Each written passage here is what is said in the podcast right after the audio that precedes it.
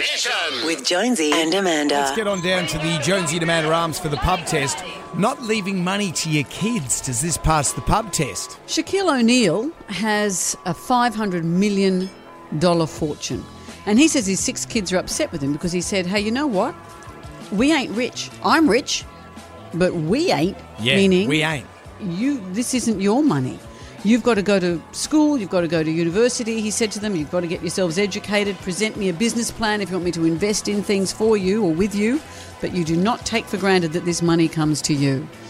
We're discussing this morning, I mean, you want your kids to have drive and you want them to really earn their money and to make choices in life based on things we've all had to do, which is working hard and being a good person and making good decisions, hopefully. Mm-hmm. But at the same time, you know, one of the great pleasures I have is, is doing things for my children.